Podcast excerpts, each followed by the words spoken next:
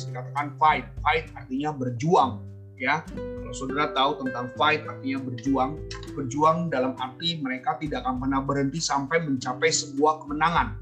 Jadi kalau kita beriman, artinya kita tidak akan pernah berhenti sampai titik keberhasilan kita kita temui.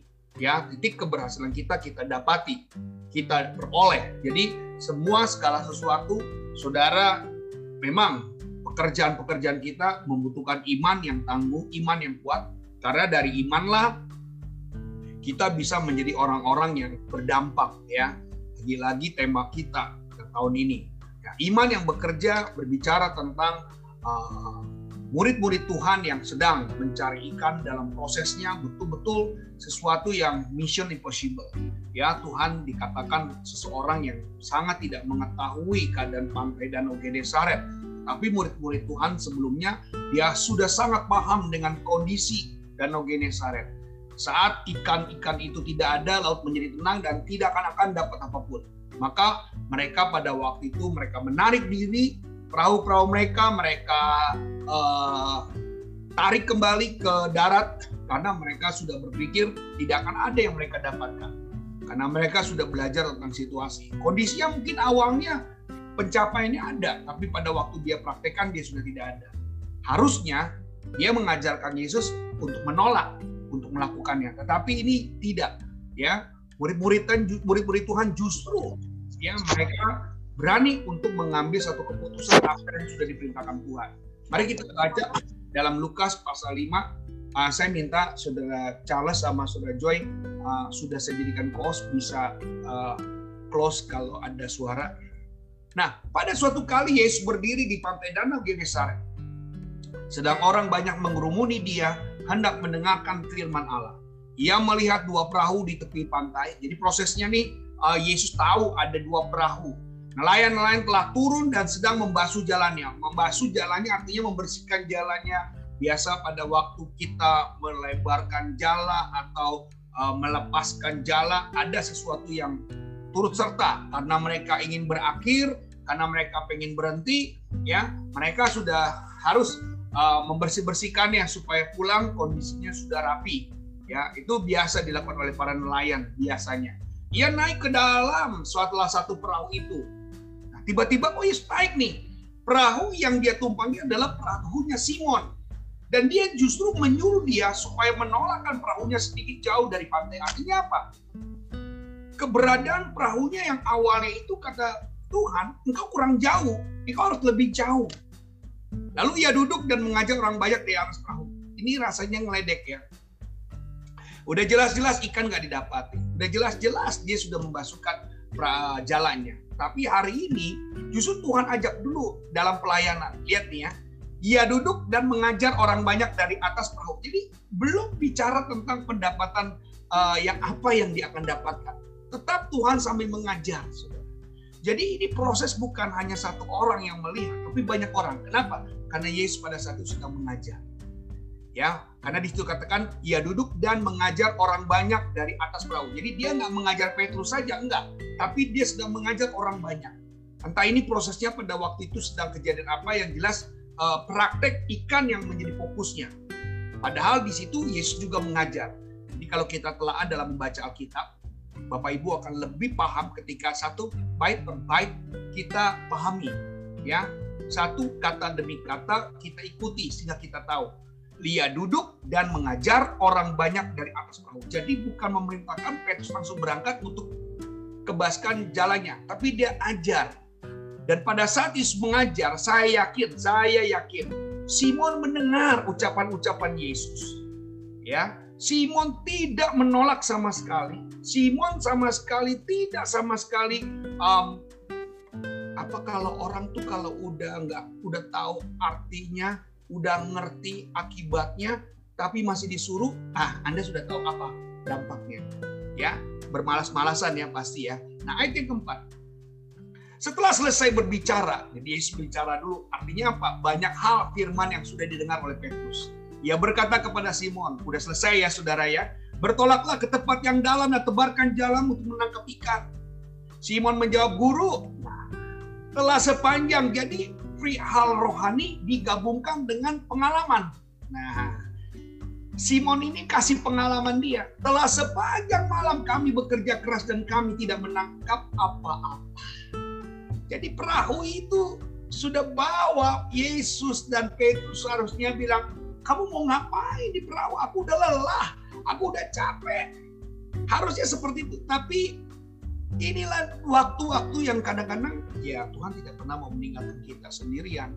Tuhan tidak membiarkan saudara sendirian. Dia tahu apa yang menjadi persoalanmu Terkadang ya tadi pagi saya mendapatkan sebuah gambar di mana pohon pepaya terjepit uh, di sebuah batu-batuan tapi dia tetap berbuah. Artinya dalam keadaan sulit pun kita tetap harus berbuah. Dan inilah yang terjadi dalam keadaan Petrus. Tetapi karena engkau menyuruhnya, aku akan menebarkan jalan juga. Jadi peristiwa pengalaman dia, dia ceritakan. Tetapi perkara iman mulai bekerja. Jadi ini yang saudara bisa lihat Kondisinya nggak mungkin. Tetapi karena Tuhan yang menyuruh, karena dia sudah dengar firman Tuhan lebih dahulu, saudara. Maka penting bagi kita untuk membuka hati bagi Tuhan. Biarlah Tuhan yang bekerja. Segala sesuatu kemampuan kita kita tinggalkan terlebih dahulu. Bukan kita nggak percaya, tetapi kita harus punya iman yang lebih sungguh. Ada banyak orang sering kali mengalami kekhawatiran, ketakutan karena dia pakai pengalamannya sendiri. Tetapi ketika dia mengundang Tuhan, ketika dia tahu apa isi dari para firman Tuhan dan janji-janji Tuhan, imannya kembali lagi.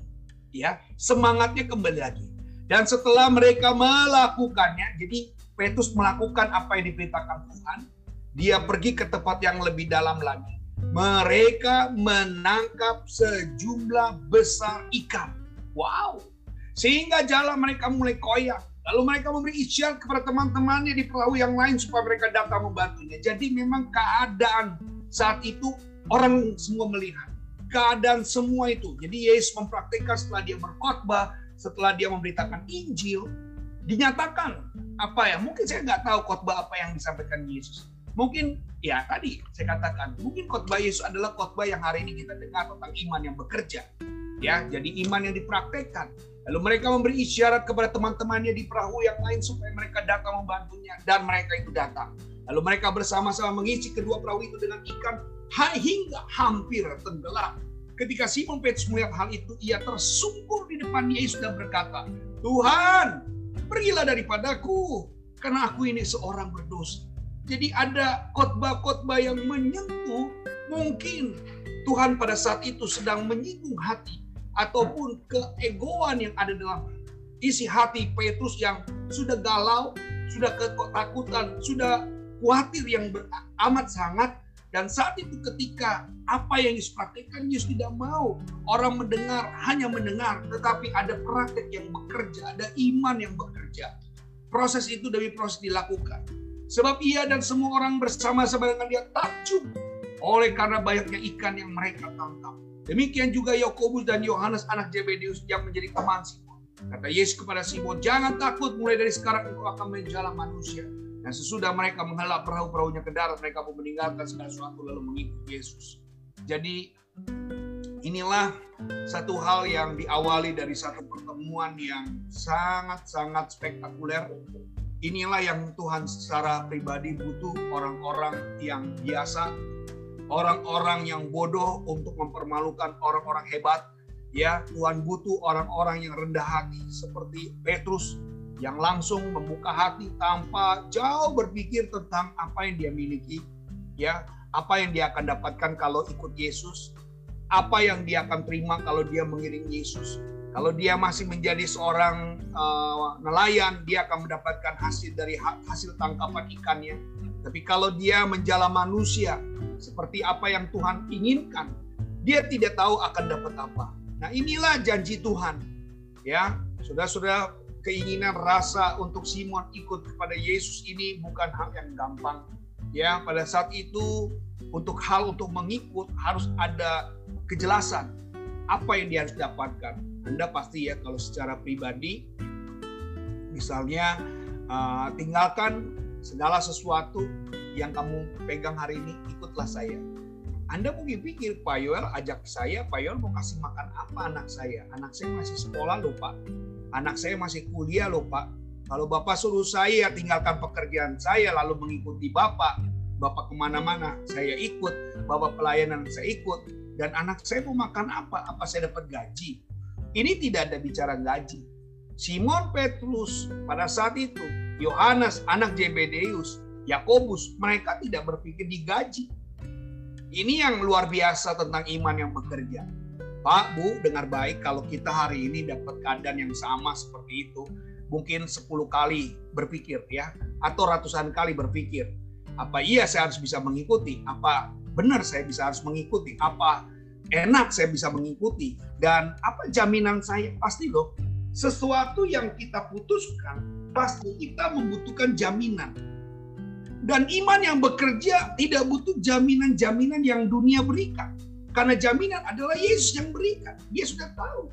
Khotbah-khotbah Yesus pada waktu dia ada di perahu itu sudah membuat mantap 70% dalam hatinya Petrus. Sehingga dia mau langsung bertolak lebih dalam lagi.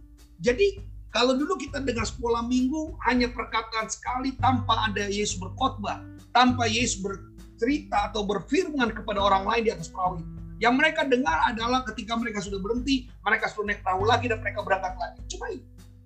Tapi ada hal-hal. Petrus sudah diisi oleh firman. Anak-anak Zebedius sudah diisi firman. Yakobus sudah diisi firman. Yohanes sudah diisi firman. 70 persen mereka sudah dengar firman. Dan 30 persennya mereka sudah lihat bahwa laut itu yang sudah bermalam-malaman mereka lihat tidak ada ikan, tiba-tiba ada ikan. Ini membuat 30 persen melengkapi. Amin. 30 persen itu melengkapi saudara. Jadi memang kalau kita belajar tentang Alkitab ya ini lebih dalam sudah daripada kita uh, dengar dalam khotbah-khotbah ya. Jadi ayat-ayatnya sudah saya kupas ya paling tidak jalannya seperti itu saudara. Nah iman yang seperti apa yang mampu mengubah keadaan untuk sebuah hidup yang indah. Iman yang bekerja harus tahu bagaimana yang bisa membuat kemampuan demi kemampuan dan kita mendapatkan iman kita mendapatkan hidup kita mendapatkan satu janji yang lebih indah dalam kehidupan kita. Yang pertama adalah iman yang mengalami kuasa Kristus. Iman yang mengakui kedaulatan Kristus. Iman yang merespon panggilan Kristus. Jadi tiga hal ini akan saya bagi tiga minggu. Jadi saudara hari ini minggu pertama akan saya bahas tentang iman yang mengalami kuasa Kristus. Jadi rentetan demi rentetan tentang kuasa Kristus akan saya bagikan kepada Bapak Ibu. Lanjutan minggu kedua, Senin berikutnya adalah iman yang mengakui kedaulatan Kristus. Jadi saudara jangan sampai ketinggalan supaya Bapak Ibu bisa memahami. Saudara boleh catat ya, saudara boleh ingat betul tentang pembelajaran apa yang dilakukan, apa yang mereka terima. Mari kita mulai. Setelah mujizat terjadi dalam Lukas 5 ayat 11, sesudah mereka menghela perahu-perahunya ke darat, mereka pun meninggalkan segala sesuatu lalu mengikut Yesus. Setelah mereka menarik perahu-perahu mereka ke darat, mereka meninggalkan segala sesuatu dan mengikut Yesus. Jadi iman yang membuat satu gebrakan yang luar biasa, iman yang mengalami kuasa Kristus, itu jalannya langsung cespleng. Jalannya lancar. Jalannya tanpa ada satu apa eh, penolakan. Jadi keputusan yang diambil mereka sudah bulat mereka nggak kompromi ya saudara. Iman yang bekerja tidak kompromi. Saya waktu jadi hamba Tuhan masih kompromi saudara. Jujur, saya masih kompromi. Saya masih berpikir kalau Tuhan, saya kalau jadi pendeta, saya nggak mau ya kalau jadi pendeta, saya nggak ubah misalnya. Tuhan, saya mau ya kalau saya jadi pendeta, saya mau keliling-keliling dunia, saya mau khotbah di di luar-luar gereja-gereja. Tuhan kalau saya mau khotbah, uh, kalau saya jadi pendeta, saya mau khotbah di antara 5.000 sampai 10.000 orang. Rasanya ada statement-statement yang saya berikan kepada Tuhan. Karena apa? Mungkin kekhawatiran saya itu. Tapi berbeda dengan murid Yesus. Nah kalau manusia masih mau melakukan hal seperti itu, saya rasa tarik. Saya dulu belum mengerti, saudara. Hari ini saya mulai mengerti. Kita kenapa kita nggak bisa seperti murid Tuhan? Kenapa? Ya kadang-kadang kita masih memikirkan segala sesuatu. Saudara-saudara, sebenarnya kejadian-kejadian yang terjadi murid Tuhan meninggalkan pekerjaannya lalu mengikut Yesus, ini ada banyak perusahaan-perusahaan yang sudah pernah melakukan seperti ini. Para pengusaha-pengusaha mereka berani meninggalkan usahanya lalu mengikut Yesus. Ada seorang pendeta yang pernah jadi pengusaha, dia jual semua hartanya lalu dia ikut Yesus. Ada banyak hamba-hamba Tuhan yang hebat-hebat, mereka pernah menjadi pengusahawan, pengusaha yang sukses lalu mereka tinggalkan usaha-usahanya, dia jual usaha-usahanya, lalu dia bikin gereja dan dia mengabdi hidupnya bagi Tuhan. Banyak saudara. Jadi bukannya tidak ada, ada. Ya, tapi memang itu ada private khusus. Tuhan bisa lakukan itu kepada seseorang yang khusus juga. Ya, bukan sembarangan jangan sampai engkau uh, menjadi troublemaker ya ketika engkau meninggalkan usahamu dan karena bukan panggilan Tuhan, engkau malah jadi lebih susah hidupnya. Hati-hati. Ya, kadang-kadang kita harus minta konfirmasi Tuhan. Ya, penting konfirmasi Tuhan. Ini dari Tuhan atau bukan? Ini rencana Tuhan atau bukan? Jadi segala sesuatu memang uh, saya yakin konfirmasi Tuhan pada saat itu cepat sekali kepada murid-murid Tuhan ini untuk dia mengikuti Yesus. Ya, luar biasa. Nah, Tuhan Yesus memilih naik perahu Simon Petrus. Ada pertanyaan yang besar. Kenapa? Kenapa dia pilih perahu Simon Petrus? Kenapa nggak pilih perahu Andreas? Ya, kenapa nggak pilih perahunya Yakobus? Why? Dan memang di sinilah letak di mana Petrus ini dianggap sebagai pemimpin mereka pada saat itu. Yang mana memang Tuhan tahu iman Petrus ini seorang pribadi, jadi Tuhan kenali ya orang-orang yang seperti apa yang memang Tuhan pilih. Mungkin ya ada banyak nabi-nabi banyak besar. Kenapa kok Tuhan pilih Musa? Ada orang-orang yang lebih hebat daripada Daud. Kenapa Tuhan pilih Daud? Ada banyak orang yang seperti Saul. Kenapa Allah pilih Saul? Ya ada banyak orang yang seperti Nuh. Kenapa Allah pilih Nuh? Ada banyak orang yang mirip-mirip seperti Yusuf. Kenapa dia pilih Yusuf? Ada banyak yang model-model seperti Maria. Kenapa Tuhan pilih Maria? Jadi kita harus tahu private Tuhan ataupun secara khusus pemilihan Tuhan itu Tuhan yang sudah kuasai Tuhan sudah tahu.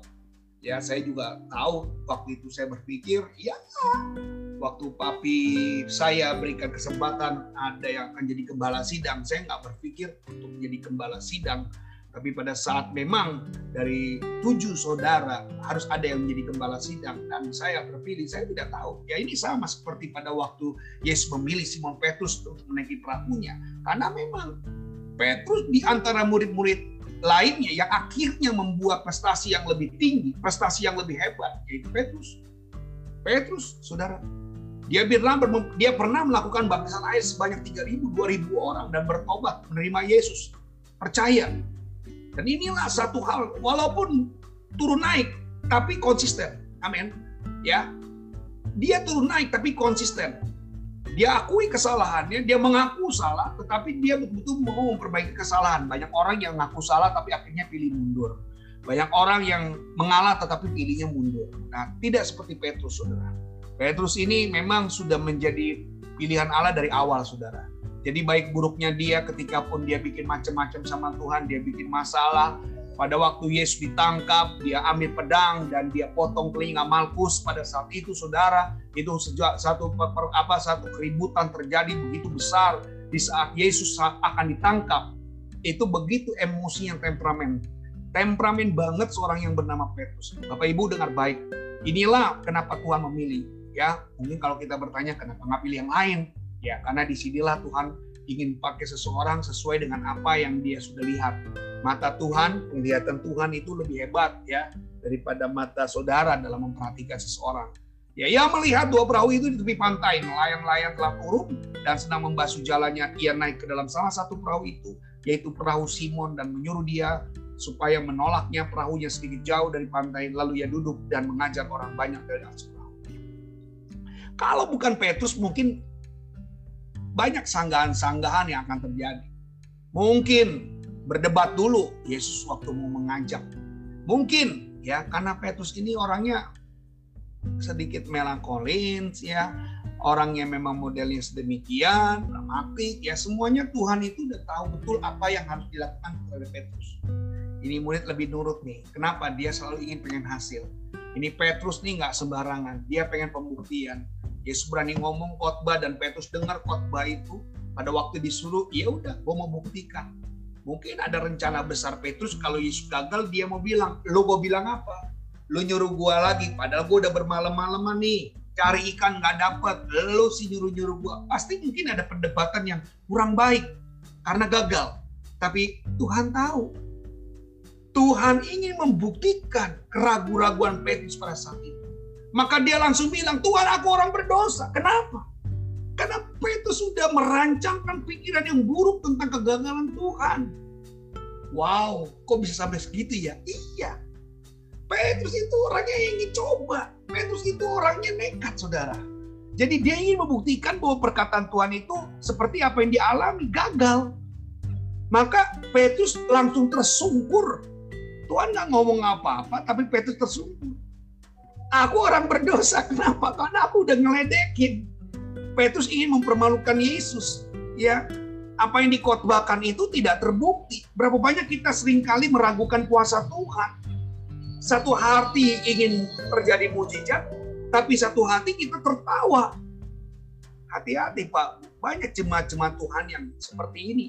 Satu hati dia berdoa ingin mujizat, satu hati dia bilang nggak mungkin, nggak mungkin. Saudara-saudara, mari kita nggak bisa ada di dalam dua apa dua perahu dan kita berdiri di tengahnya maka perahu itu akan merobek kakimu bahkan akan membawa engkau jatuh.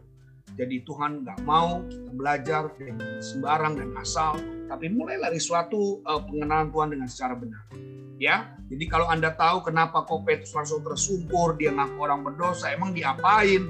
Karena ada pikiran-pikiran Petrus yang sudah merencanakan untuk membuli gitu ya. Mungkin kayak kita kan kalau ada orang gagal, wih kita demen banget ya. Kita bilang apa? Lo gue bilang apa? Lo Bandung sih lo. Lo gue bilang apa? Pasti ya. Satu hal kata-kata yang ingin menekan, yang ingin mempermalukan pasti ada itu dalam diri Petrus. Makanya Petrus mengaku, ampun Tuhan, saya orang berdosa. Nah ini yang singkat lagi. Ya, sebenarnya kita harus sadar kita ini adalah hamba. Kita ini dulos ya. Dulos itu adalah seorang yang hidupnya bisa dimiliki oleh Tuhan. Kalau kita adalah milik Tuhan sebenarnya kita nggak perlu lagi menolak apa yang Tuhan sudah suruh. Saya nggak ragu lagi hidup saya dengan Tuhan. Karena saya sudah mengakui saya adalah dulosnya Tuhan hamba Tuhan.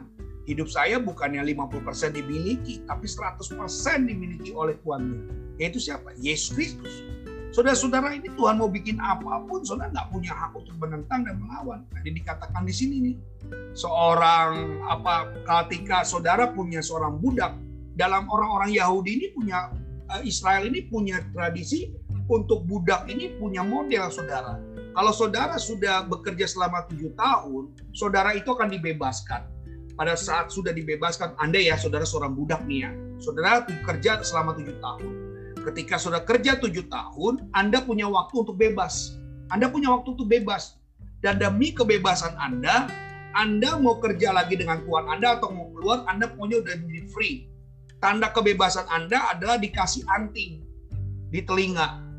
Maka sering kali anak-anak muda nggak ngerti dia pakai telinga di kupingnya. Karena kalau mereka benar-benar tahu, itu artinya mereka itu budak. Budak. Seseorang yang sudah dinyatakan bebas tidak lagi menjadi seorang budak, mereka dikasih anting di telinga mereka. Ya, dan kalau mereka bekerja lagi dengan tuannya, mereka dikasih tetap. Dan kalau dia menikah, bawa istri dari luar menikah, anak mereka itu tetap menjadi anak mereka.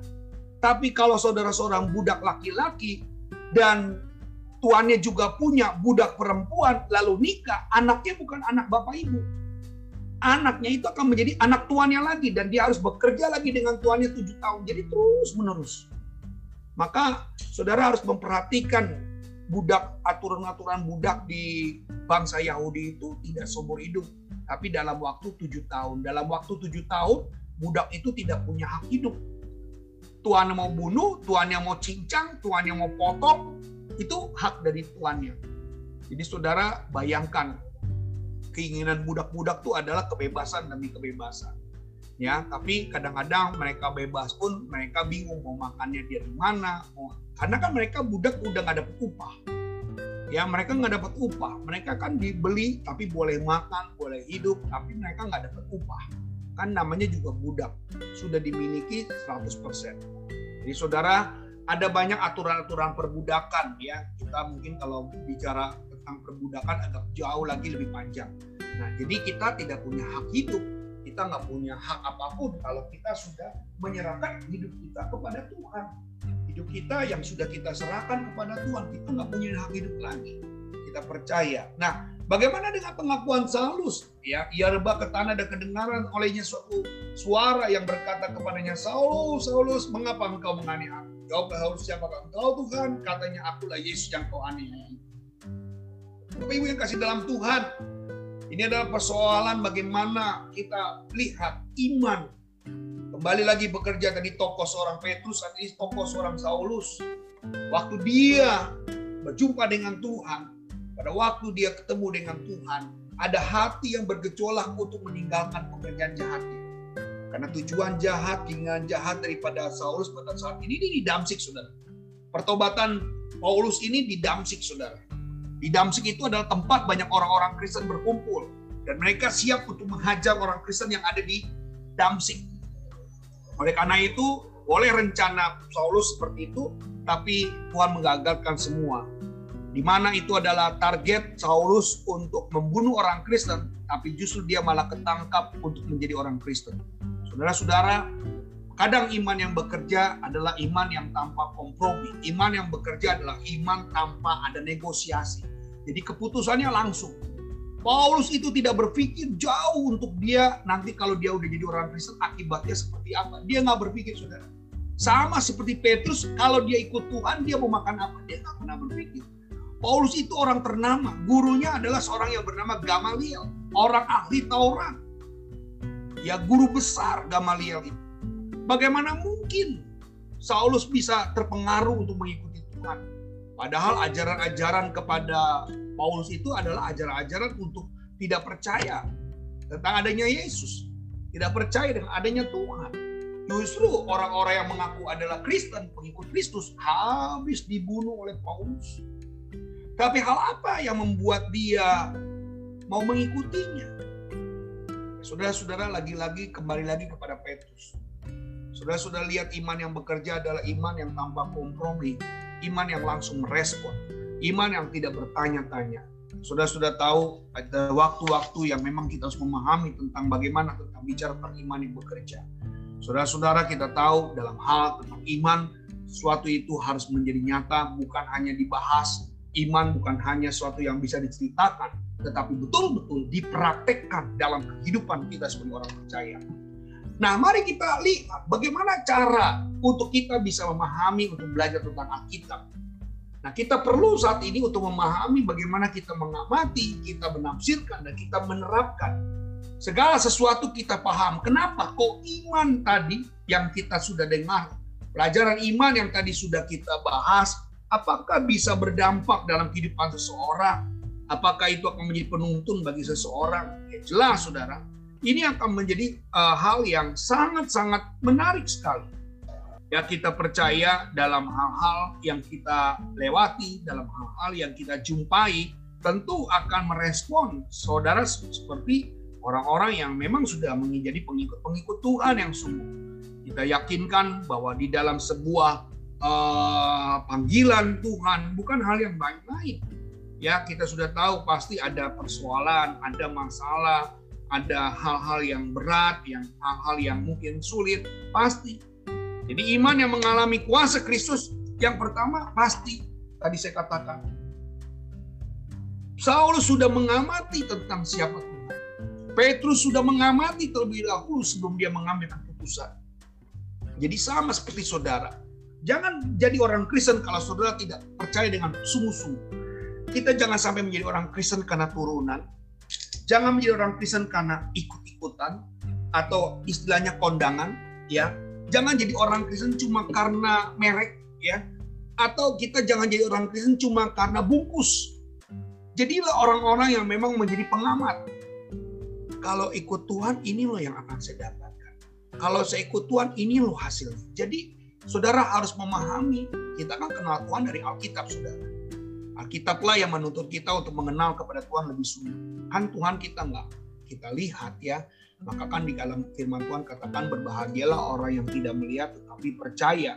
Nah percaya kita kan karena baca Alkitab. Percaya kita kan karena belajar Alkitab. Jadi kenapa kok gereja Tuhan menganjurkan saudara untuk belajar baca Alkitab?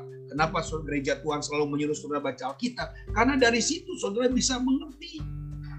Bagi baik yang tidak bisa membaca Alkitab buat saya adalah satu hal yang bisa saudara lakukan dengan mendengar khotbah-khotbah.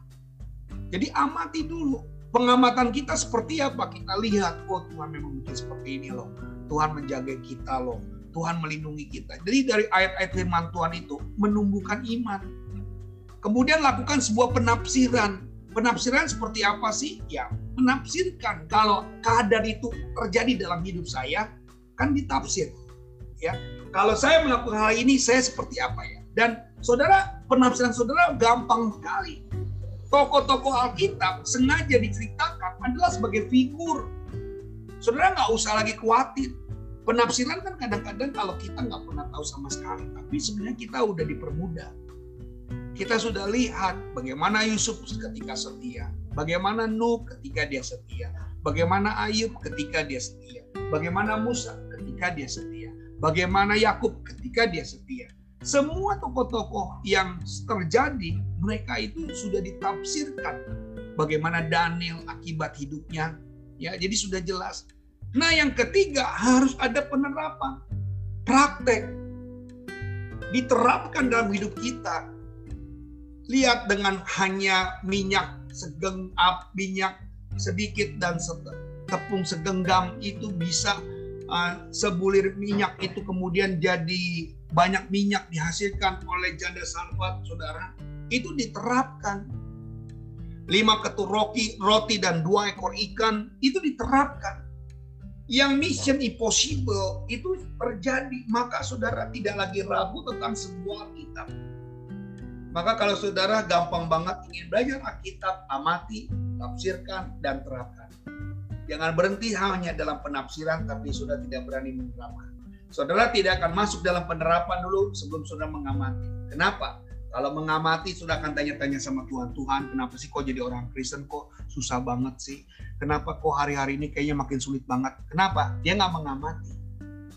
Padahal Tuhan sudah katakan, lebih dari semuanya itu engkau akan lebih dari pemenang. Sebenarnya ujian itu mendatangkan terlebih dahulu dalam hidupmu engkau tidak akan pernah nagih kepada Tuhan tentang suatu perlindungan. Padahal memang perlindungan itu akan datang ketika saudara menghadapi masalah. Persoalan-persoalan akan mendapatkan benefit Tuhan. Masalah-masalah akan mendapatkan benefit Tuhan. Tragedi persoalan yang terjadi begitu berat dalam hidupmu akan mendapatkan benefit dari Tuhan. Jadi kita sudah amati terlebih dahulu. Jadi saudara jangan lagi tagih Tuhan atau saudara bilang Tuhan nggak cengli ya kalau jadi Kristen kayak gini mas saya dari dulu nggak mau jadi orang Kristen. Kalau Kristen kayak gini mah dulu saya nggak pernah mau jadi orang percaya. Saudara tinggalkan kata-kata ini. Karena kita udah salah. Langkah awal percaya kita kepada Tuhan bukan hanya karena kita kenal dengan pendetanya. Karena kita dekat dengan pendetanya. Enggak, amati Alkitabnya, bener nggak nih? Saya jadi orang Kristen betul kalau Alkitab itu bisa saya gak, bisa saya bongkar dan saya temukan banyak kesalahan, saya nggak akan jadi orang Kristen, saudara. Saya menjadi orang Kristen karena saya lihat memang kebenaran, kebenarannya. Saya amati kok.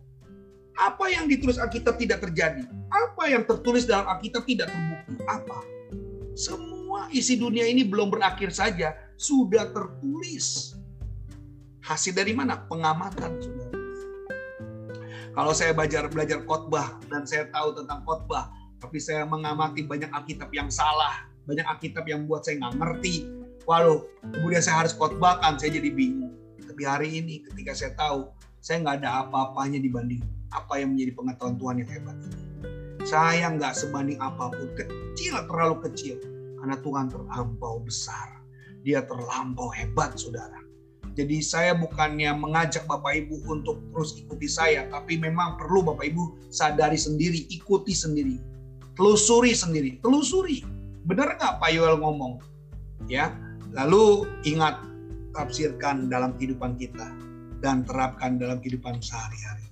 Nah, ada model belajarnya bagaimana kita bisa mengalami kuasa Kristus. Saudara jangan sampai kuasa Kristus itu berlalu begitu saja pelajaran kita yang pertama ini tanpa kita kuasai. Ada cara belajarnya, saudara. Kalau saudara dulu lihat saat sekarang ini, masa kini, kita bisa masuk dalam kelas. Nah, kita udah masuk jubinar nih. Sayang banget ya kalau orang merasa, aduh saya udah pintar, saya nggak gereja, bukannya nggak baik untuk menyampaikan khotbah. Biasanya khotbah dalam gereja itu uh, mereka harus cepat dalam waktu ya dan semuanya di dalam bentuk keseluruhan tidak bisa secara detail beda dengan Juminar. Juminar itu sangat detail.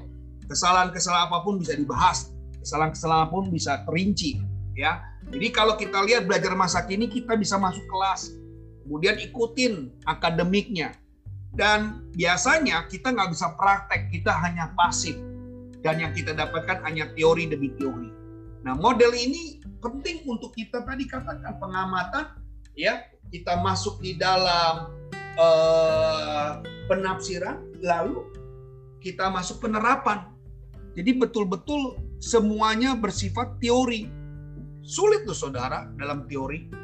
Ya maka saudara-saudara orang Kristen yang zaman sekarang ini sebenarnya lebih sulit daripada orang Kristen yang uh, dulu. Karena modelnya kan berbeda. Lihat model Tuhan Yesus model belajar dengan Tuhan Yesus.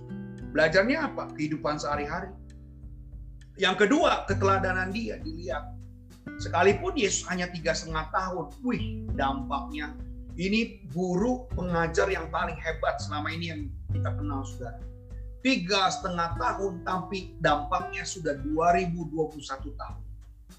Ingat ya, walaupun dia tiga setengah tahun hadir sebagai guru, dia mengajar sebagai guru, itu waktu jangka waktunya hampir 2021. Ini luar biasa, amazing, amazing, amazing. Yang tiga aktif, nanti kita akan praktek langsung, saudara. Di situlah sudah bisa lihat bagaimana Sakyus bisa mengikut Tuhan, wanita Samaria jadi penginjil, orang gila dari Gerasa menjadi penginjil, kemudian uh, Petrus jadi penginjil, lalu kita lihat Saulus jadi penginjil, itu aktif. Dia langsung bisa praktekkan. Kalau kita kan enggak. Kita dengar firman Tuhan, kita nggak bisa praktek langsung. Apalagi yang sudah berkeluarga apalagi yang sedang menghidupi banyak keluarga. Saudara nggak bisa lagi enak-enak kerja lalu bilang sama orang tuanya, Pak Mas saat ini saya mau jadi hamba Tuhan, saya harus tinggalkan pekerjaan saya. Oh diamuk, Bapak Ibu dikeroyok pasti. Kenapa? Karena Bapak Ibu dianggap mungkin awalnya tulang punggung keluarga. Kalau Bapak Ibu mengambil dan masih belum ada uh, kecukupan dalam rumah tangga, itu akan menjadi ketimpangan dan itu akan menjadi hal yang paling berat, saudara. Jadi kadang-kadang sulit, ya. Jadi pengalaman juga penting, saudara. Ya, jadi dari si A akan berlanjut cerita si B, dari si B akan berlanjut cerita C. Ya kalau teori kan ya kayak tadi saya, saya cuma bisa bercerita. Kalau saya kurang penjelasan, Bapak Ibu juga akan agak bingung gitu ya. Tapi hari ini pengalaman Yesus itu udah langsung dari mulut ke mulut. Pelayan yang paling hebat door to door langsung. Dia nggak perlu nulis-nulis lagi Alkitab. Kita kan harus lihat dulu. Siapa yang harus saya ceritakan ya? Misalnya kalau saudara cerita tentang kehidupan ya saudara bisa cerita Ayub. Kalau saudara cerita tentang ketaatan oh saudara bisa cerita tentang Yusuf. Jadi kan seperti itu tapi kalau hari ini lihat Yesus itu mengajar lewat pengalaman hidup. Dia kasih lihat dia langsung praktek saudara. Dan dia tunjukkan kehidupannya dia tunjukkan keteladanannya. Jadi apa? Jadi model belajar kita. Beda dengan masa kini, kita cuma bisa masuk kelas, yang nggak ikut kelas ya pasti. Kita nggak ngerti semua. Hari-hari ini memang uh, gereja ditinggalkan ya masalah pelajaran-pelajaran Mereka sudah sudah kurang gitu suka dengan pengajaran-pengajaran, padahal memang penting sekali ya. Saya lihat saya sedih banget anak-anak sekolah minggu hari ini mereka bahkan guru-guru sekolah minggu uh, maaf saja kurang cerdas untuk menghafal tentang tokoh-tokoh Alkitab Padahal dulu waktu saya jadi guru sekolah minggu, saya ditantang betul harus menghafal, saya ditantang terus harus bisa ya siapa tokoh-tokoh Alkitab dan itu paling tidak harus di luar kepala saudara. Dan hari-hari ini uh, mereka terlalu uh, teori teori-teori tapi tentang Alkitabiah sangat-sangat turun, sangat-sangat menurun ya saudara ya. Hari ini uh, ini adalah PR buat saya juga ya. Saya juga mengajar di uh, seminar guru-guru calon guru sekolah minggu karena saya juga butuh mereka-mereka juga bisa paham dalam mengajar dengan lebih baik ya. Jadi ada yang memang ikut akademik sekolah Alkitab ya. Tapi memang uh, hari-hari ini juga saya lihat sekolah Alkitab uh, tidak terlalu membahas tentang tokoh-tokoh di dalam Alkitab ya. Mereka lebih membahas pada uh, sistematik dalam mengajar. Itu yang sering kali terjadi. Ada ada kelemahan-kelemahan. Semua titik lemahnya pasti ada Tapi kalau lihat kehidupan zaman Tuhan Yesus, nggak ada saya lihat titik kelemahan. Karena semuanya udah ada terjelas, terlihat, tersirat. Ya, udah tersirat, tersurat lagi. Ya ini luar biasa. Tuhan kita memang Tuhan Allah yang luar biasa. Nah, jadi kembali lagi iman yang mengalami kuasa Kristus, saudara. Jadi Simon jawab, guru sepanjang malam kami bekerja keras dan tidak menangkap apa-apa. Tapi karena engkau menyuruhnya, aku akan menebar jalan juga. Dan setelah mereka melakukannya, mereka menangkap sejumlah besar ikan sehingga jalan mereka mulai koyak. Jadi waktu kita mau mengalami kuasa Kristus, ya kita mengalami bagaimana Kristus itu berkuasa. Sebenarnya kita harus tahu itu ada dalam diri kita. Itu ada di dalam hidup saudara Saudara adalah tokoh-tokoh yang hebat, ya. Saudara adalah orang-orang yang uh, spesial di depan Tuhan. Di sini saya menulis iman yang seperti apa yang mengubah ya, bukan mengubah ya, mengubah keadaan sulit menjadi sebuah hidup yang indah dalam Yesus Kristus. Iman yang seperti apa? Iman yang bekerja, iman yang tangguh, iman yang dikuatkan, iman yang dipraktekkan. Saudara-saudara, kalau Petrus disuruh Tuhan, tapi Petrus tidak mau, terjadi mujizat. No, tidak akan ada mujizat yang terjadi kalau Petrus menolak pada saat itu. Tapi Tuhan tahu sebelum Petrus diperintahkan, Petrus dengar khotbah dulu. Ya, kan Yesus naik ke perahu itu numpang untuk dibiarkan Yesus diizinkan untuk berkhotbah, saudara. Yesus adalah orang yang asing. Mungkin menurut Petrus, lu ngapain? Gue udah capek, gue udah malam-malam nih. Sebenarnya untuk masalah waktu, Saudara saya sedang nih kalau sudah hari ini uh, sedikit ada satu Alkitab yang saya boleh uh, saudara bantu baca ya. Saya ada satu ayat yang sedikit saya temukan. Saya menurut saya ini adalah satu hal yang menarik sekali untuk Bapak Ibu bisa memperhatikan uh, dari peristiwa yang mana Tuhan sudah lakukan. Ini kejadiannya gampang di kisah para rasul ya, sudah perhatikan di kisah para rasul, sudah pasti bisa lihat apa yang sudah terjadi dan di situlah yang luar biasanya ya murid Tuhan bukannya dia kembali untuk pulang tapi justru dia berbalik untuk dia berdoa dan mereka menjadi saksi Kristus. Ini yang yang luar biasa. Harusnya mereka itu kembali ke rumah karena mereka uh, lelah mereka capek ya. Mereka harusnya duduk ya mereka pulang. Tapi di situlah sesuatu yang Tuhan kerjakan sangat luar biasa. Ya ini saya lihat di dalam kisah Rasul pasal yang pertama lah. Ya kita langsung ya pada suatu ayat yang keempat, pada satu hari ketika ia makan bersama-sama dengan mereka yang melarang mereka meninggalkan Yerusalem dan menyuruh mereka tinggal di situ menantikan janji Bapa. Nah ini udah ada beritanya. Ayat yang keenam, maka bertanyalah mereka yang berkumpul Tuhan maukah engkau pada masa ini memulihkan Israel? Di sana, di sana sudah dikatakan dan berkata kepada mereka, hai orang Galilea, mengapa kamu berdiri di situ ke langit? Yesus melangkah ke surga meninggalkan kamu dan akan datang kembali dengan cara yang sama seperti kamu melihat dia di surga. Nah, sudah lihat di situ pada saat mereka ada, itu yang terjadi, saudara. Mereka bisa ada di sebuah perjalanan untuk mereka berada di loteng Yerusalem. Ini yang bagi kita adalah sesuatu yang luar biasa, ditunjukkan hal yang namanya mengalami lidah-lidah api ya itu terjadi karena memang keputusan mereka untuk mereka tidak pulang, mereka tetap untuk ada bersama berdoa, mereka tinggal untuk menantikan janji Kristus. Jadi janji Kristus itu betul-betul ditunggui. Yang ada cuma di dalam bait Allah itu. Saudara-saudara satu proses ini yang terjadi. Yang namanya penantian-penantian untuk hal yang luar biasa Uh, saya, saya sedikit men mencoba untuk membongkar rahasia orang Yahudi. Orang Yahudi itu nggak mudah percaya tanpa melihat. Jadi sekali lagi ya, ciri orang Yahudi adalah dia melihat terlebih dahulu baru menjadi percaya. Jadi kalau saudara perhatikan 12 murid Tuhan, yaitu rata-rata uh, 92 persen rata-rata mereka adalah orang Yahudi. Ya, orang-orang Yahudi modelnya sedemikian saudara ketika dia melihat, ketika dia menjadi saksi, saudara, itu iman mereka jadi double, saudara. Percaya mereka jadi double. Interest mereka kepada orang itu akan lebih luar biasa.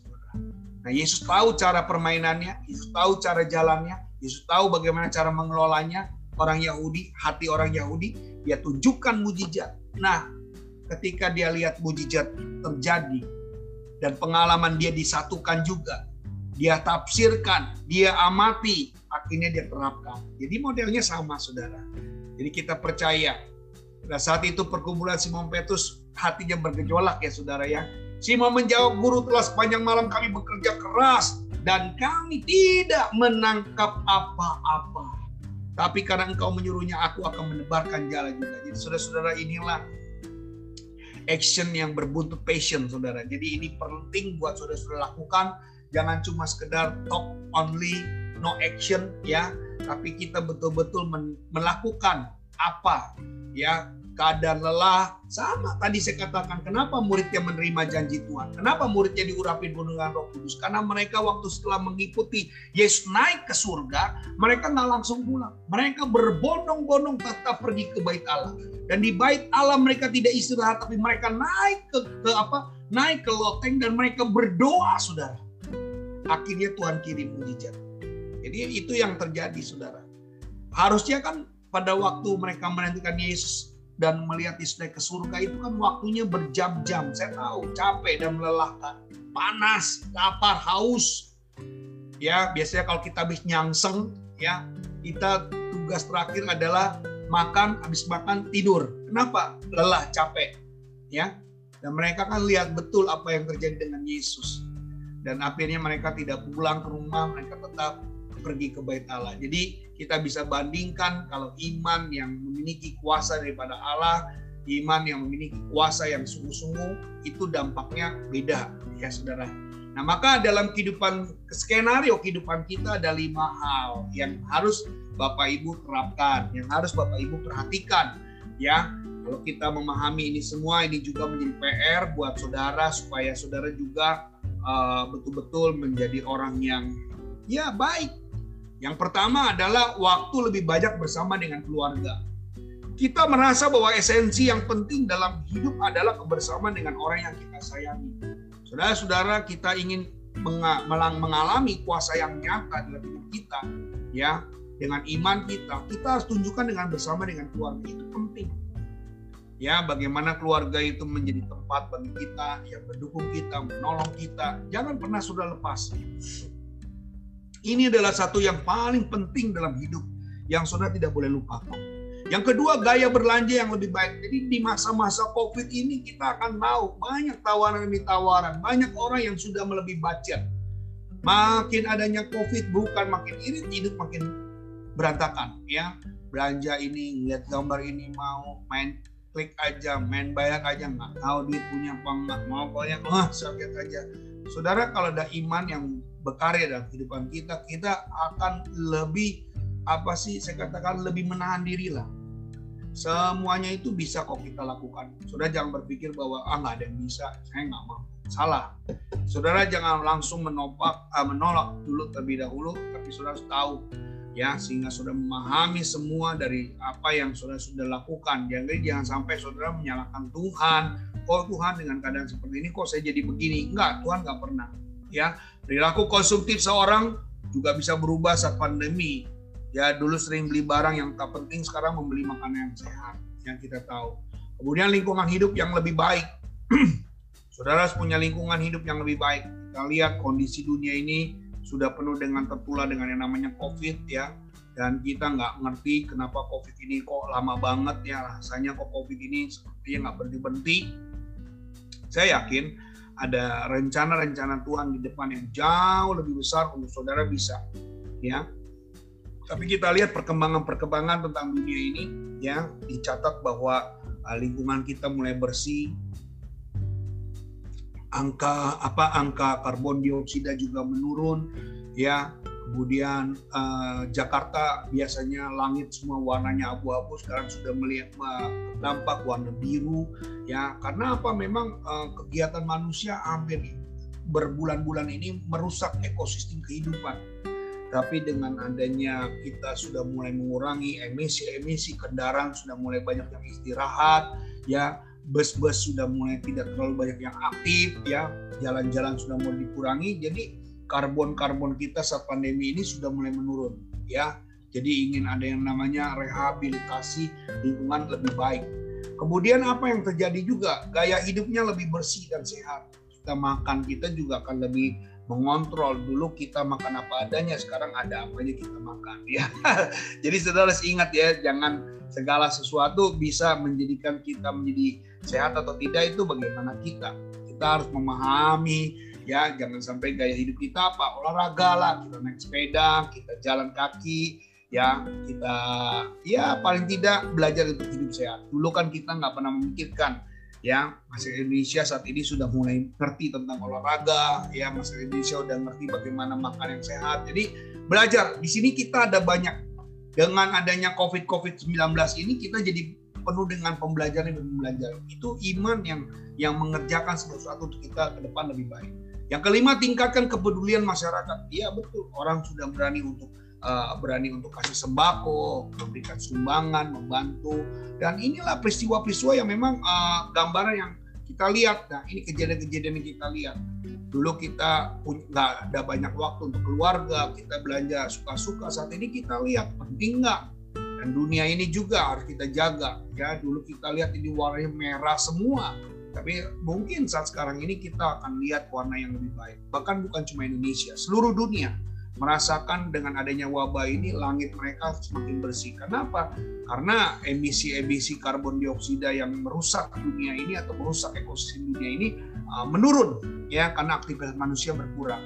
Kemudian kegiatan sehatnya olahraga, bersepeda ataupun jalan kaki ya itu bisa harus dimulai. Kemudian kepedulian-kepedulian kita sudah dimulai. Nah, inilah uh, beberapa hal yang memang kita lakukan bagaimana untuk kita mengalami iman yang uh, mengalami kuasa Tuhan ya jadi kita tahu bagaimana kita mengalami kuasa Kristus percayalah hari ini kita sudah mulai memahami ya bahwa kita sudah bisa tahu bahwa iman yang mengalami kuasa Kristus itu mengubah kita ya iman yang mengalami Kristus itu sudah memberikan kita pengajaran yang baru kita arti bagaimana punya kehidupan kita sudah meng, apa, mengaplikasikan bagaimana cara hidup yang baik. Saya percaya ini jadi berkat buat Bapak Ibu semuanya. Minggu depan kita masuk iman yang mengakui kedaulatan Kristus. Ya dengan banyak hal yang kita akan temui juga supaya kita mengerti seperti apa kedaulatan Kristus terhadap iman yang saat ini kita miliki. Puji Tuhan, Tuhan Yesus menyertai, Tuhan Yesus memberkati buat Bapak Ibu semuanya pada malam hari ini. Kiranya yang disampaikan tetap terus menjadi berkat buat kita dan saudara semakin hari diberkati Tuhan, disertai Tuhan. Yakinkan bahwa setiap apa yang kita sudah dengar hari ini akan menimbulkan iman percaya kita dengan sungguh lagi dan percaya Tuhan selalu melindungi hidup kita ya. Tuhan Yesus memberkati. Baik, saudara-saudara, ada pertanyaan sebelumnya untuk ditanyakan? Ada? Ada pertanyaan? Semuanya udah paham ya? Terima kasih. Tuhan Yesus memberkati. Ya, jadi jangan lupa besok kita bicara tentang kedaulatan Tuhan. Mari kita bersatu dalam doa. Kita akan tutup buat saudara yang sudah diberkati Tuhan ya nanti kalau memang membutuhkan slide-nya akan dikasih minggu ketiga setelah ini. Uh, puji Tuhan uh, di sini ada Dewi Hasan ya kita akan doakan buat kesehatannya. Biarlah Tuhan memberkati beliau selalu dijagai kesehatannya dipelihara dan Tuhan jauhkan di segala mara bahaya. Dari demam semua pun yang dialami dalam nama Yesus Tuhan akan tolong mari kita bersatu dalam doa Bapak Ibu kita satukan hati untuk Dewi Hasan Haleluya, haleluya, haleluya, haleluya.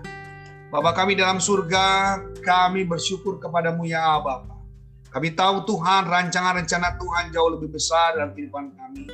Kami telah belajar hari ini tentang bagaimana kita mengalami Kristus dari iman yang kami miliki.